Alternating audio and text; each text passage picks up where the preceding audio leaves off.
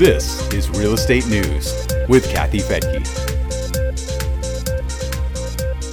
More big landlords and property managers are getting hauled into court over alleged rent fixing.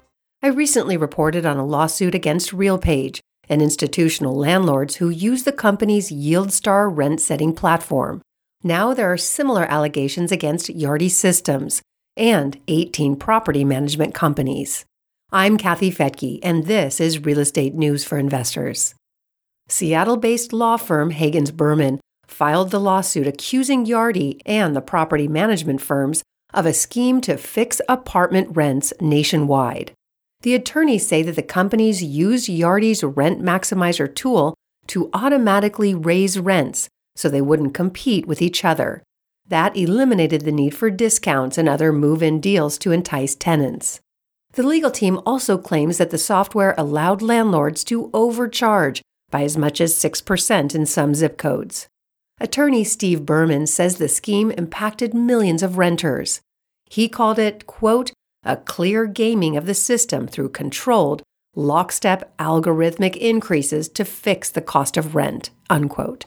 Yardi defended its rent setting software, which is now called Revenue IQ. It said in a statement there is nothing illegal about revenue management, and the allegations in the complaint have no merit. Yardi stands behind Revenue IQ and will vigorously defend this ill conceived lawsuit. The lawsuit was filed in the Western District of Washington against some of the nation's biggest players. Among them are JLL, Bridge Property Management, Kushner Real Estate Group, and McWhinney. The Yardi lawsuit is similar to several RealPage lawsuits which were triggered by an article in ProPublica last October. RealPage now faces 30 class action lawsuits, including one by the same law firm suing Yardi. The RealPage allegations have also prompted an investigation by the Department of Justice Antitrust Division. You can read more about the Yardi lawsuit by following a link in the show notes at newsforinvestors.com. I'm Kathy Fettke, and thanks for joining me here on Real Estate News for Investors.